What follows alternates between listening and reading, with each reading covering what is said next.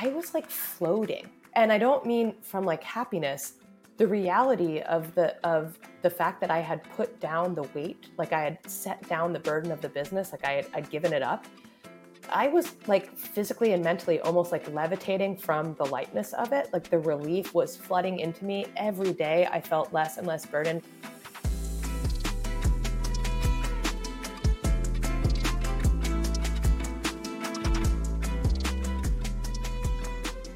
Hi there, Kate Tyson here from Whiskey Fridays with part two of my conversation with Heather Thomason of Primal Supply Meats. Primal Supply Meats was a whole animal butchery in Philadelphia that built a supply chain of ethically and sustainably raised meats through relationships with area farmers. Heather closed the business down at the end of May of this year, so this conversation is very fresh. If you haven't listened to part one yet, where we talk about the lead up to Heather's decision to close the business. I'd encourage you to go back and listen to that first, as today's conversation will make a whole lot more sense. Her AirPods punked out halfway through a recording, um, so just know I had to get a little creative on the edit. You'll hear that some of my questions sound inserted because, well, I did actually re record them in post. But hey, I'm learning as I go, so thanks for hanging with me. Today, she and I are following up on the and then what aftermath of Heather finally realizing she couldn't keep leading Primal Supply Meats and needed to make a big change. John and I talked about business closures for our first episode of Whiskey Fridays, and one of the things we've observed is that leaders really agonize over the decision to close, which is completely understandable Shutting something you've poured so much work, money, energy into is, to make a really obvious understatement, a big fucking deal. And what I really appreciate about Heather here is just how honest and real she was with me about that decision and why it was so hard to make. So thanks for listening, and let's get to it.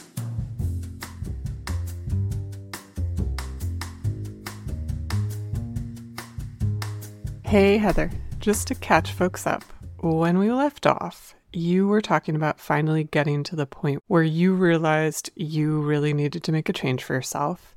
You were getting to the I can close this, I can end this decision. But I'll kind of preview for those of you listening that you didn't wake up one day and decide to close the business, and then that was that.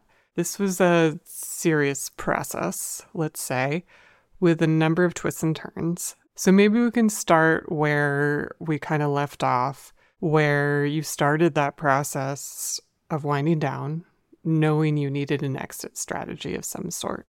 Yeah. There was a period where my first decision wasn't, I'm going to close Primal, but it was like, something has to change and I need an exit strategy and a couple of people that I reached out to who I knew had experience in either a very risky turnaround and or a business closure all encouraged me to try to sell the business. And it seemed like, well, that would be a responsible thing to do. But I, I had this gut feeling like where it is in terms of like, you know, our, our debt to income ratio and stuff. I just kind of knew it wasn't going to be saleable. And for other obvious reasons, like a labor-based business where the like owner operators as crucial as i was from my you know sort of knowledge and skill set yeah. is not something that someone's going to turnkey so i had kind of a gut sense that it wasn't going to work to sell it but it did feel like a responsible step to try.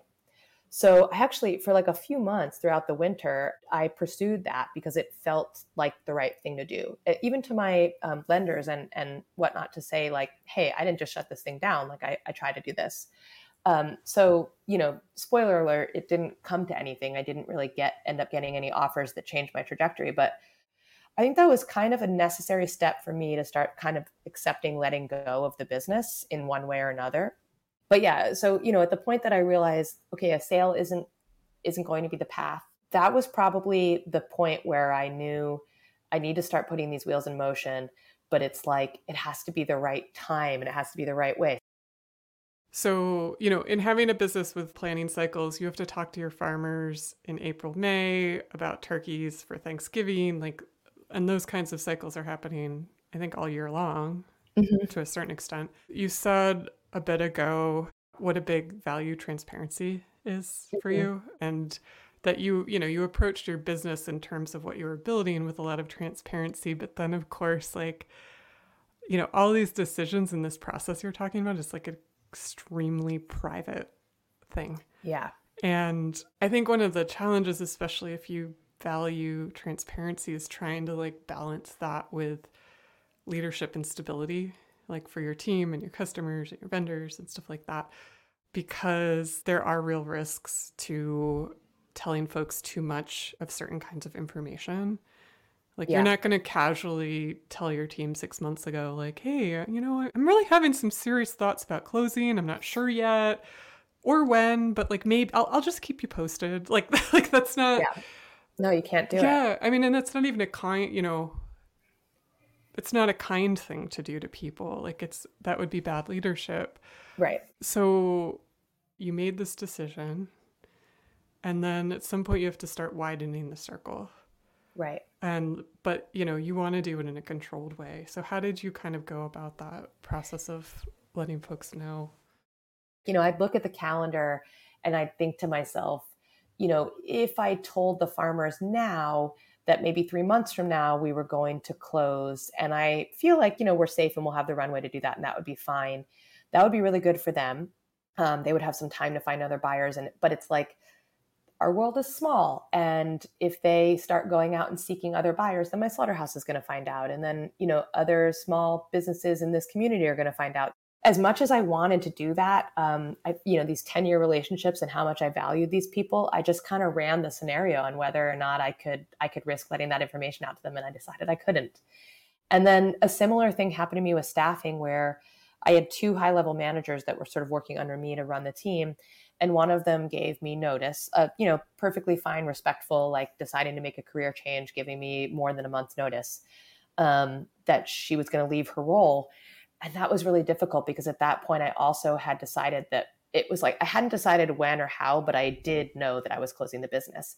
And so then i have this ethical conundrum of like well we can't really operate without this general manager role and yet it is not right for me to go out and solicit someone to take a salaried role in a business that they're going to view as a long-term commitment for their life when i know that like we've got three to six months that it's like i'm not going through another holiday season. I'm not going to sell those turkeys. I'm not even going to commit to them. Like we're going to get to the summer maybe make it through it. Um, so it kind of i would i guess in some ways it's like once i made that decision my hands sort of got forced because that's what happened. Yep. it's like yep you know you're trying to keep going but it doesn't feel right to hire. So then we're short staffed. So then my staff is struggling. So then i'm right. supporting them and not revenue. And it's like you know the, the well there's certain tells because it's like your team's gonna find out you didn't order the turkeys. Yes yes. And then be like wait what? Like yeah. And so... then like henry called me about the turkeys and it was april and it was time to make that call. And i knew he was just putting in an order at the hatchery that he could cancel. It wasn't them like arriving at the farm but we had this conversation and i he caught me off guard about it. I wasn't ready to tell him so we talked about numbers and i like hung up the phone that day and i was just like i can't keep doing this. I can't like pick up the you know like sort of take on and redistribute the role of a general manager because i'm not hiring one without anybody wondering what's going on. Like i can't let this farmer start thinking that this is the sales plan when it's not Eh, that was it kind of forced me to say like if i'm making this decision i need to make this decision. And truthfully at that point i was still doing that thing. I was still going back to my couple of close advisors and my husband and saying like look i can't hire a manager. I don't want to commit to the turkeys. Like i just don't feel like i have the bandwidth to keep doing this. Like we don't have a future. I need to shut it down. And everyone would still say to me like are you sure? Like even in that moment where to me the writing is so on the wall I, I was still looking for like someone to agree and say like yeah do it and they and they didn't. So i i kind of like limped along like like that for like a month. And then another key employee gave me notice and they gave me notice they gave me notice in a way that i could tell that they were starting to get frustrated by the way that the business was starting to limp and that yeah. was the, that was the moment for me where it was like this this is over and it's time for me to to pull to pull the trigger all this past spring, it sounds like you were in this limbo zone of knowing what you needed to do, but not quite pulling the trigger. Did you put dates down for yourself? I know you were clearly plotting this in your head for months.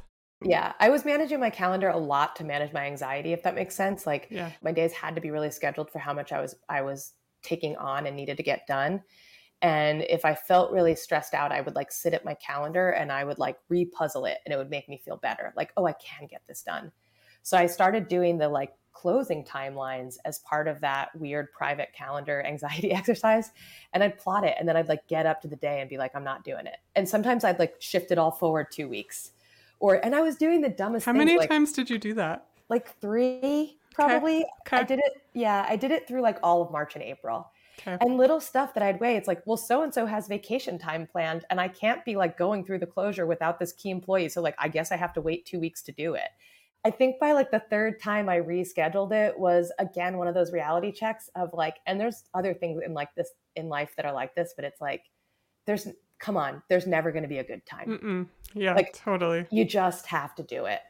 Because I had gotten myself into this into this place of indecision where there was a lot of things I wasn't acting on anymore because I knew I was going to close the business.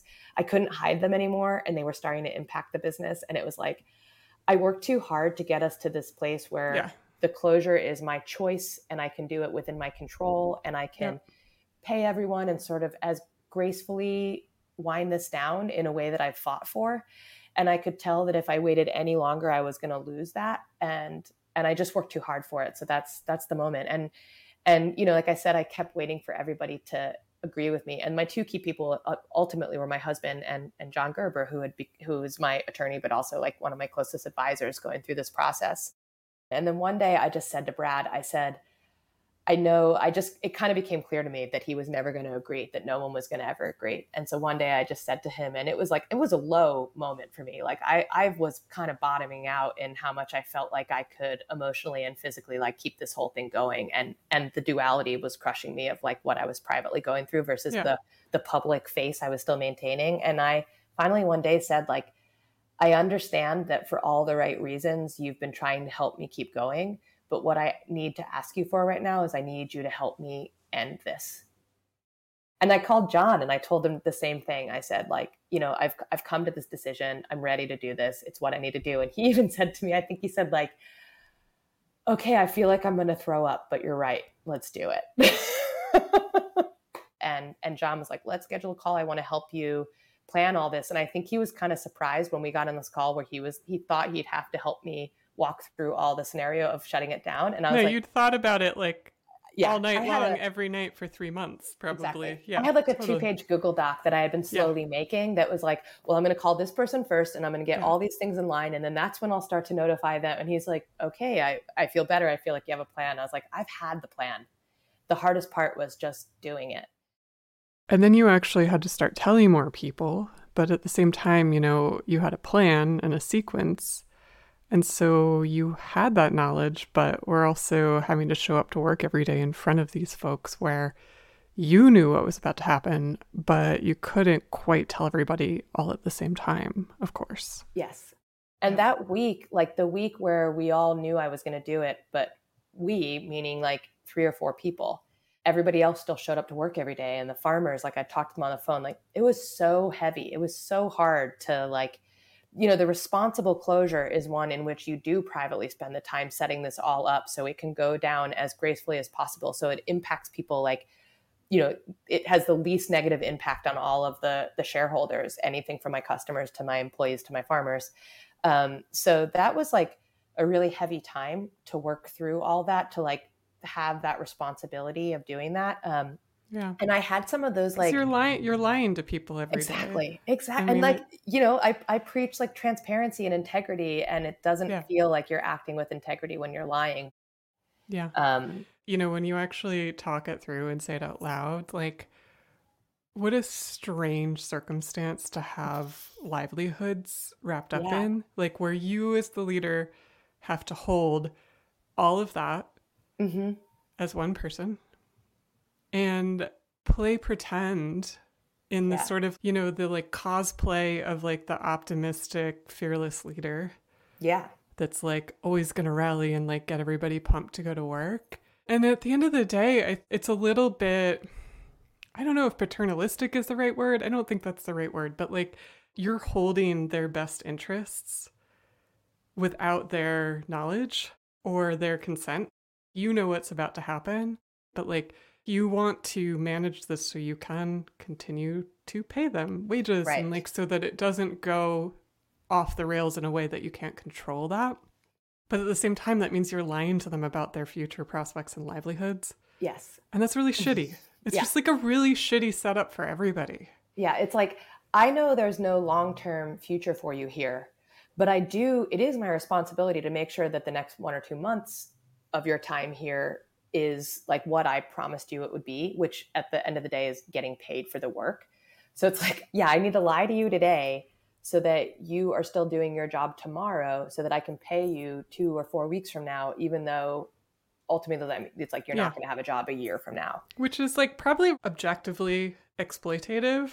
Yeah, yeah, and it feels that way. You start and to I- consider yeah, it, it. feels weird. Yeah. And but like also the alternative is It's like the whole thing implodes and everyone Yeah. suffers. Like everyone suffers. yeah. yeah. You know, that week where I decided what I was going to do and I set the timeline and I, I just kind of like, once I decided I needed to move, you know, it's like you have to move swiftly. And uh, the, the irony of it is that at that time, like I said, like the business wasn't actively failing. I just had recognized there wasn't a future. And I knew that I also just personally could not continue to carry this Right. weight. Right. There's also maintenance work and things that you start letting go when you know Yeah. Yeah. Yeah. you know true. it's not going to continue. So I feel like there is that sort of like you know, it's like one of those cartoons where the car just slowly starts Yeah, like shedding parts. Yeah, and it's like and finally it's just like the empty like hubcaps rolling along with a naked person sitting there holding a driver's wheel. It's like kind of like you could get to that point. But like I can tell you all this stuff in hindsight and it feels clear now.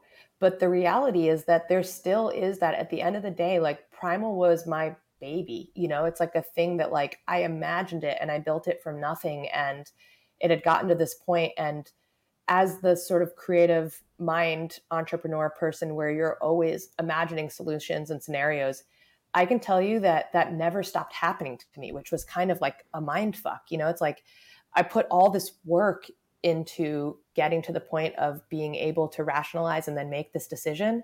And you know it's like i think it was like a monday that i said we're moving forward with this plan. I'm going to make the first round of phone calls on saturday and i've got till then to get my ducks in a row. Like that Wednesday, I um, I had a couple of interviews scheduled for like some entry level positions, and they had been vacant for a little bit, and I wasn't going to be notifying my staff for a couple weeks, so I felt like I needed to proceed with these interviews, and I went through that same ethical question to myself, like, is it right to interview these people? And I'm like, you know what, four people are coming in to interview for one job.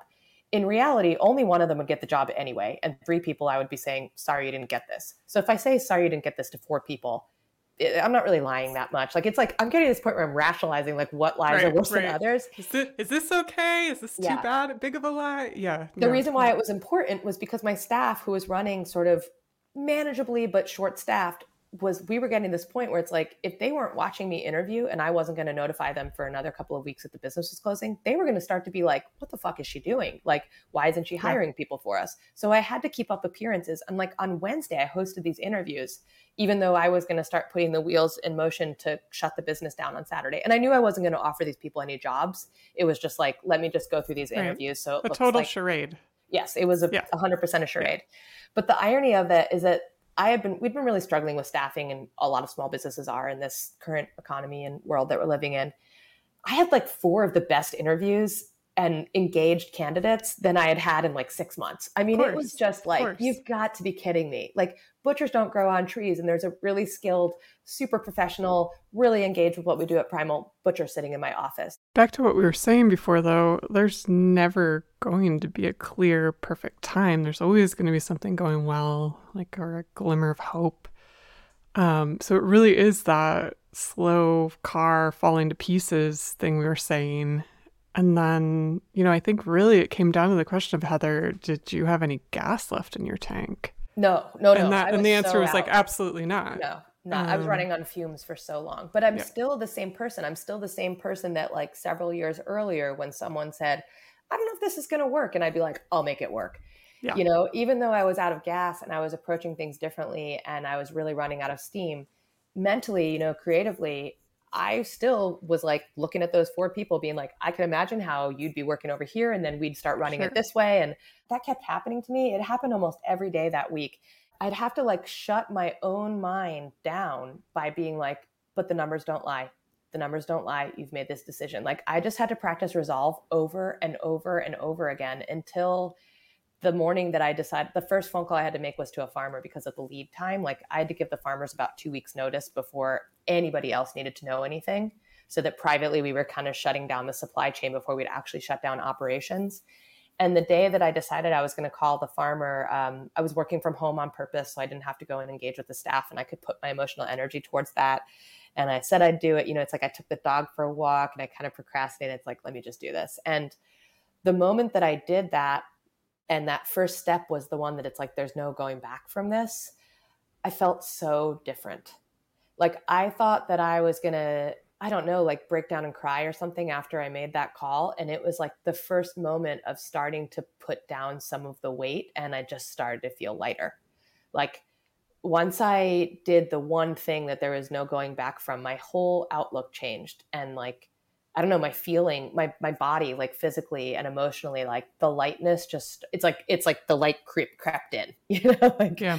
it's like it was dark and like a yeah. cloud broke. Um and each call after that got a little bit easier. It also helped that i was um, i was met with a lot of grace. I think that's yeah. kind of the best word for it. Yeah. um, you know my farmers really made a point of telling me like this will impact us. You know this will impact our, our livelihood and we have to find new buyers and we know that.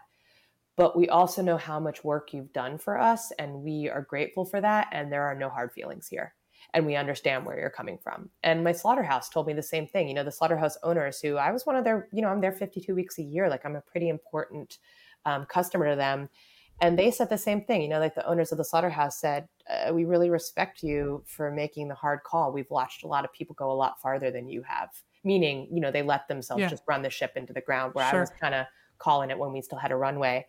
So getting that feedback was really helpful. It was reassuring. It's like you know, there's never no one's going to tell me like you did the right thing, but um, just just that everyone understood where I was coming from and this very personal decision that I felt like guilty saying out loud because it felt selfish, I guess. Yeah. Um, for them to recognize that yes, it was me behind the business, and they understood that I couldn't do it anymore and it wasn't going to work, and to, to give me that grace was really helpful.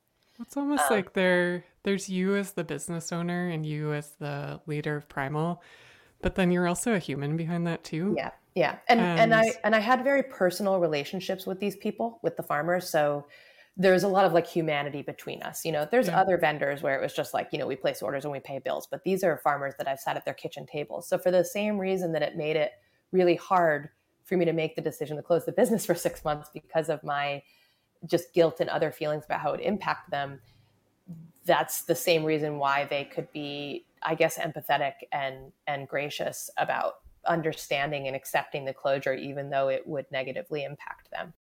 So you have to tell the farmers first. And once you do that, you have to start widening the circle.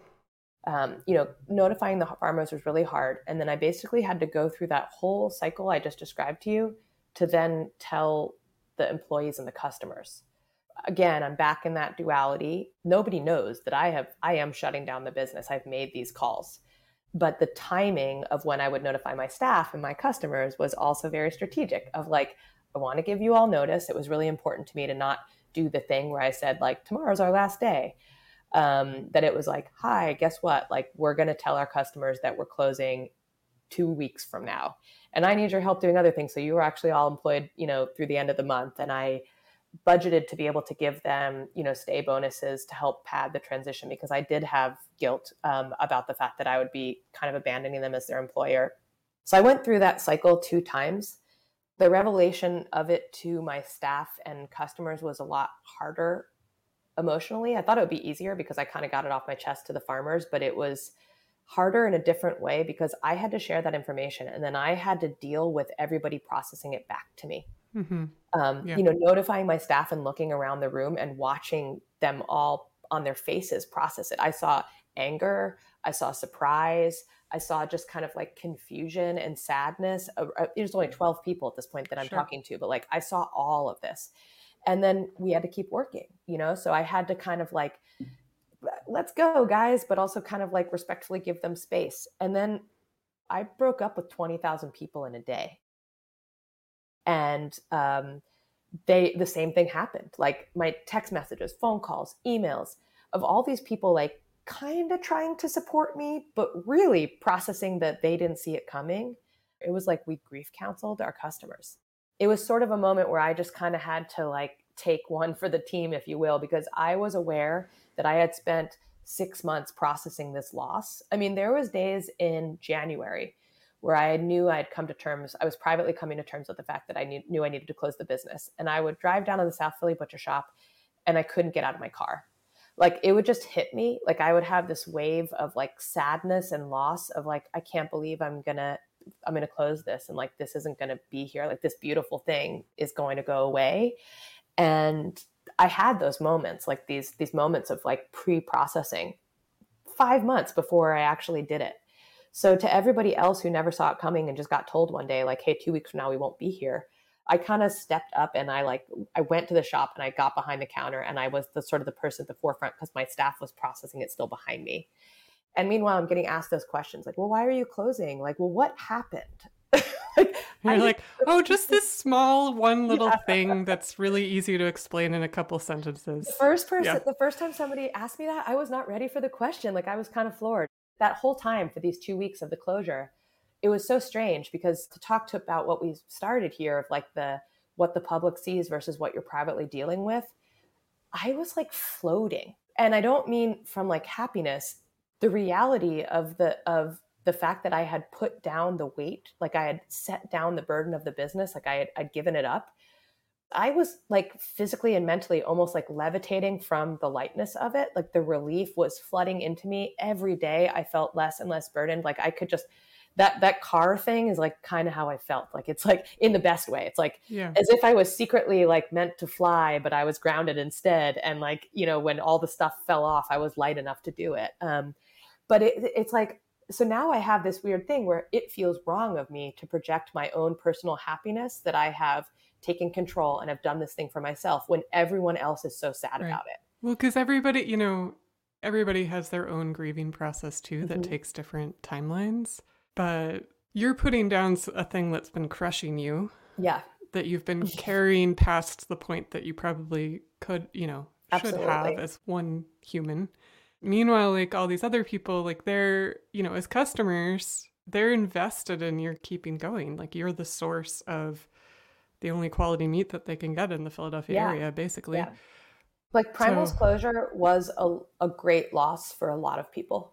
Yeah. You know, it the loss for me is like I really haven't fully processed it. I haven't really since since closing the business. I've been trying to just give myself a mental break, so I really just don't think about it because it was all I, you know, it was such a mental burden for so long. And I wasn't. I know that time. I was intentionally not going to ask you about what's next because I know you've been asked that, and it's like a ridiculous productivity culture I'm sort so, of question. I'm so unstressed by that question though, because something that I realized probably one of the first revelations I had about a year out of closing the business was like I couldn't see forward anymore. And that was one of the things that was really wearing me down. And like, I'm the visionary, like, right? That's yeah. my job and that's yeah. the personality that got me into this. And I, I couldn't envision a future anymore. It was just so cloudy. I just knew that I didn't really know who I know who I was anymore. Like, I could not remember the last time that I could just get up in the morning and follow my own like thoughts or instincts about how the day should go um, you know, like I, I just don't know what it's like to be like, what does Heather want or need? And then to go forward and do those things because I hadn't had that privilege in almost a decade. So yeah, I, I never thought like, I'm going to close this business so I can do X. It was like, I need to close this business so I can regroup myself and then figure out what's next. I never used the word suffering before. I never was able to put it like put those words on the thing when I was doing it because I didn't want to admit like defeat or failure. But as soon as I got into this phase where everyone else was processing it and I was like, holy shit, I just put that down. Like there was no clarity about what I was going to do next, but there was clarity in the sense that there was like space and room for me to move forward. Mm-hmm. And that mm-hmm. was kind of enough for me. But I said out loud one day, I was like, you know, this is the weirdest thing because I have been privately suffering for so long and it has been my job to show up every day and have a smile on my face and have a positive attitude as a leader and not let anybody know that that's the way that I feel. And now I'm not suffering at all. Like I feel so completely different that I didn't even know it was possible. Like, and I'm still working. Like, I haven't even gotten out under this, but I am I'm not suffering. Like, I would use words to describe my current state as happiness and like joy and lightness. And those are not words that I've used in months, given maybe years. And everyone around me wants to console me because they think that I should be suffering right now. And like yeah. that was yeah. the weirdest thing. Like, yeah.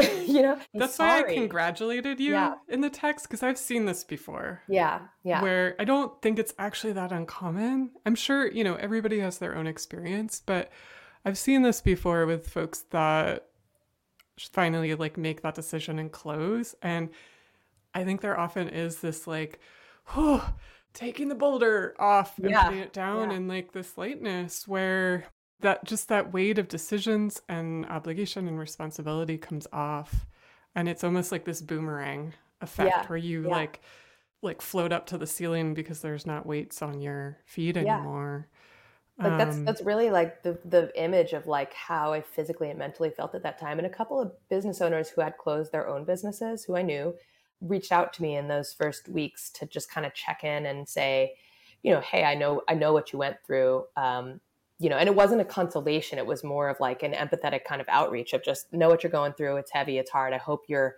hope you're feeling good on the other side of this. And we'd be, I was like, oh my God, the relief is real. Like, this is amazing. And they're like, yeah you have no you had no idea right i was like no i had no idea yeah, no and idea. even the uncertainty about what's next and i i'm not answering that question i actually made a decision that i'm really sticking to that I, I promised i would give myself three months before i would make any decisions. And it might go longer and it might not but i said to the couple people that were close to me like hey if you hear me getting offers and starting to consider them or doing my thing where i'm suddenly like i'm bored and i'm imagining what's next if it's not september you need to tell me that i said i wouldn't do that.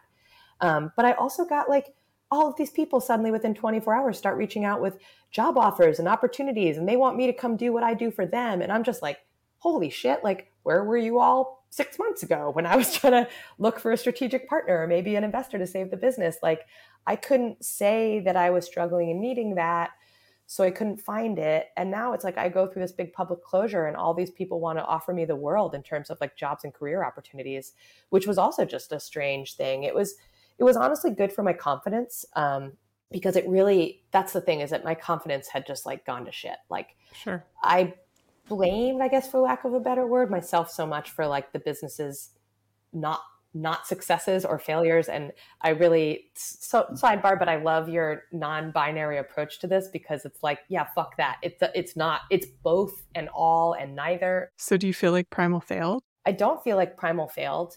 I just don't feel like it succeeded in ways that it needed to. And at the same time, when that there was this one customer, I think I said this to you, who said to me over the counter, and like I know her, like her and her family used to live around the corner. They were regulars in the shop when I used to be there all the time. And here we are five years later, and they're still coming in. And she just looked me in the eyes and she meant it so sincerely. And it wasn't the people who were insensitively like that I don't know leaning over the counter going, So what happened? Um, this was someone who was like, she felt the loss she knew me personally she was bummed she was trying to understand and she just said like i just don't really understand because she's like i guess i really don't know and things look different to me but in my from my perspective you were so successful. And it was just the way she said it i really heard it. And so to like put that success and failure thing into perspective it's like so yeah like financially i couldn't find the like success marker that i was looking for. But when i reflect on seven years of business as i'm closing it i'm like what the customers and the community response to my closing gave me was it reminded me that we were insanely successful. We were mm-hmm. successful in the sense that like i set out to do a thing to have a mission to like create a local supply chain you know to improve, improve access and education around sustainable meat in philadelphia.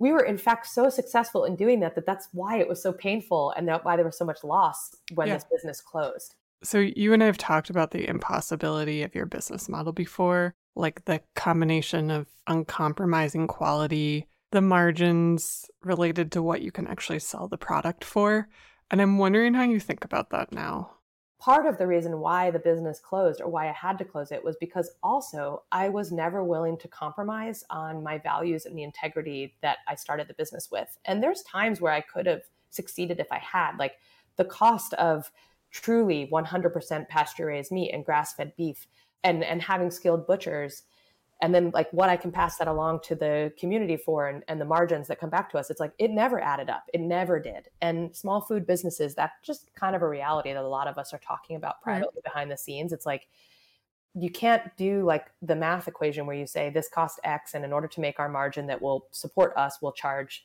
you know right. why because people won't pay it so then you set it to like what will they pay and then what compromises will we make in the middle so i did compromise in the sense that like I gave myself up. I subsidized my business physically, emotionally, financially for years. But as far as the things that mattered to me, like the integrity of the relationships with the farmers and the farming practices and the way that I treated my staff and what I paid them, whether we could afford it or not, and the service and care that we gave to our customers in our community, like those things I was unwilling to compromise. And if I had been able to, maybe we would have met some of those financial benchmarks but I didn't. So right. there was a point where maybe like, you would have been able to support yourself better. Maybe. And I don't know, would that have given me happiness? Like to some people, yes. But to me, like I never wanted to sacrifice my grass-fed protocol to, you know, lower the cost of my beef to be able to hit those margins because that's not what got me into this, you know? Like a chef was like, "You just need to get a couple of like, you know, really devoted Mexican workers in your kitchen and you can pay them $15, not 20 and they'll get it done." And I was just like, Mm-mm. I came home that day and I was like, if that's what it means for me to succeed financially, like that doesn't feel good. Um, right. You know, right. I'm not gonna, I'm not gonna like take advantage of some marginalized community and pay them less because that's like the going rate. Like whoever works in my kitchen deserves $25 an hour and I'm losing sleep over the fact that I can't pay them 20. So yeah, the like success failure thing in, in hindsight is really different because when I was in it, I think I was measuring myself by all of the standards of success, like, and you know, what is our revenue and what is our like profit and I don't know, like how quickly are we scaling and yeah. how happy is every, I don't know, all that kind of stuff. And like you um, lose sight of the impact yeah. you're having. Yeah. yeah. And so, so yeah, it's like, what is success and what is failure? And like in that sort of non-binary conversation, it's like, not succeeding doesn't feel like failure necessarily. You know, I was frustrated that I wasn't succeeding in the typical sense, but I didn't feel like I am a failure. I did feel like I was waking up every day trying not to fail, and that was exhausting. It sounds like, and I'm really not surprised by this, that once it was all out in the open, the community response really shifted your perspective on this question of success or impact. And it just reminds me, you know, that it, it is really true that nothing galvanizes a response quite like big news like this. Like you you don't hear from your customers as much as you do when you finally decide to close everything. I totally know what you mean. And and yeah, because it's like the public response even though people were sad and upset, no one was like angry at me. I, I didn't know what would happen. I was scared of all these things. I was scared that people would be pissed, that they'd be they'd be angry at the loss or what I did, or they'd publicly judge me because this is a thing that happens you know that people would start commenting on like well they did this and they didn't do this and of course and um, you know little bits and pieces of that happened but the overwhelming the response the majority response was like i said it was gracious it was understanding it was accepting even though everyone felt like a sadness for the loss and also, going out of business is weirdly good for business. And I knew this. Some friends who had closed restaurants told me this, but it's like you have this month where suddenly, like, yes, I'm paying my employees. And, you know, I tried to do things right. So, like, I paid rent and I paid insurance and stuff right up to the end. I wasn't like doing the thing where I was on borrowed time. But, um, you know, we stopped buying product and yet we sold off all of our inventory and we were busy. We were making sales and I wasn't worried about money. Um, there was kind of a boomerang where, like, even my staff, um, once they kind of accepted the end, it was like, well, we're all going to have a good time doing our jobs well until the end. And our customers were like showing up, buying us out and giving us well wishes. And it's like, I don't know. Like I said, like I didn't know what the public response would be and what it was. It reminded me of Primal's successes because Primal's real success was its impact on our community. Yeah. And we did that right up until the end. So like this this last month just gave me so much back that I had lost in like the last two years, and I and I just never saw that coming. So it's like I ended on a high note, and I didn't see that. I didn't. I didn't imagine. I never envisioned that in all the like heaviness and the weight of making this decision. So yeah, like the success and failure sort of reflection and question is just like it's so messy and it's so hazy because I guess I chose to let my business fail. And in that, I recognized so much of the success in what we like set out to do and achieved and never compromised on. Yeah. So, like, it was weirdly peaceful. And who knew that was coming? I think that's a great uh, note to start to wind this up on. I agree. I agree. So I have I have one last question for you. Okay. Which is is there one piece of advice or wisdom or reflection that you would offer to another business owner that might be listening to this that is currently in the trenches Oof. and wondering what to do out there? Oh, that's such a hard question. I don't know. I I it might be too fresh for me to like give advice to be totally honest, Yeah. but That's fair. I mean, there's definitely a part of me that wants to like always shake other business owners and be like, "What are you doing?" you know, like in a in a way that uh that I wish I had like shook myself. But then again, I think other people tried to shake me, and I was like, "What are you doing? I'm going to do what I do anyway." Yeah, I, I would say if I had one piece of advice, it is to prioritize yourself. I never, it's a personal thing that I, I've never been good at that. I really was way too comfortable putting myself last all the time. And I know that it's not always realistic, but I just do think it's really important to fight for. Um, I got better at it in the last year, and it was just kind of too late. But I think if I had done it sooner, I wouldn't have allowed myself to burn out to the point that I did. And Yeah. I wouldn't have gotten into that point where, like, I didn't enjoy my work or my life. Every day I was able to let something be more urgent or more of a priority than me. And, and whatever that means for you, whether that's like your sleep or your paycheck or your day off or making time for exercise or like whatever you need. And, and we're never going to be able to do all of it. But there was a lot of times where I accepted doing none of it and that wasn't okay. It just Yeah. wasn't. So yeah, I think that's great advice. yeah. I like that one. Well, thank thank you so much, Heather, for being here. Thank here. you. It's Yeah. been really great to process this with you. I agree. and- I agree. I always appreciate your honesty. So, it's gotten me far, you know. well, you know, like- and you and I were like, nobody talks about this shit. So here we are. yeah, I'm. Uh, this was a good talk. I appreciate it. Thanks for listening to this Boss Talks edition of the Whiskey Fridays podcast. To receive updates on new episodes and my writing exploring new possibilities in business and economics, visit katetyson.substack.com. Whiskey Fridays is a collaboration between myself, Kate Tyson of Wanderwell Consulting, and my friend and colleague John Gerber of Unlawyer. This episode was edited by me with much handholding and indispensable wisdom from Sean McMullen of Yellow House Media.